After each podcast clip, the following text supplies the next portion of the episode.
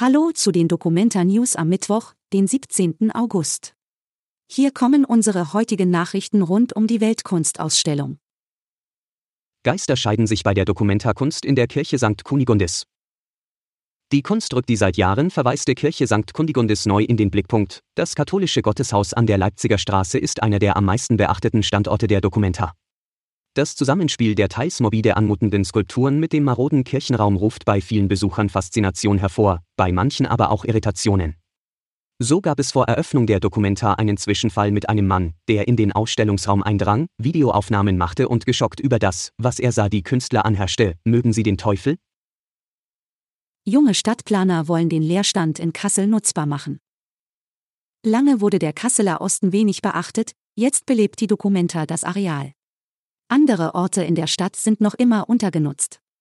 Das Projekt Weiso Empty will Leerstand sichtbar machen und reaktivieren.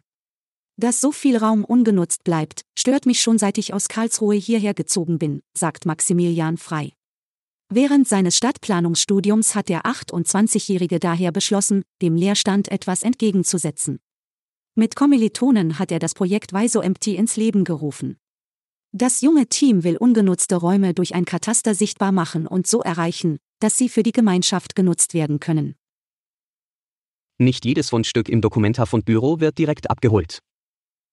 Von kuriosen Fundgegenständen kann im Fundbüro der Dokumenta derzeit nicht die Rede sein. Wohl aber von der kuriosen Situation, dass manch einer seinen Schlüsselbund gar nicht zu vermissen scheint, sagt Lara Pigosch, Dokumenta-Teamleiterin am Friderizianum. In diesem Fall wartet der Schlüsselbund zusammen mit Pullis, Geldbörsen, Mützen, Schirmen und Kuscheltieren im Fundbüroregal des Hauptgarderobencontainers auf seinen Besitzer. Was nach einem Tag nicht abgeholt wurde, landet in der Verwaltung des Friderizianums und nach wiederum einer Woche im Fundbüro der Stadt Kassel.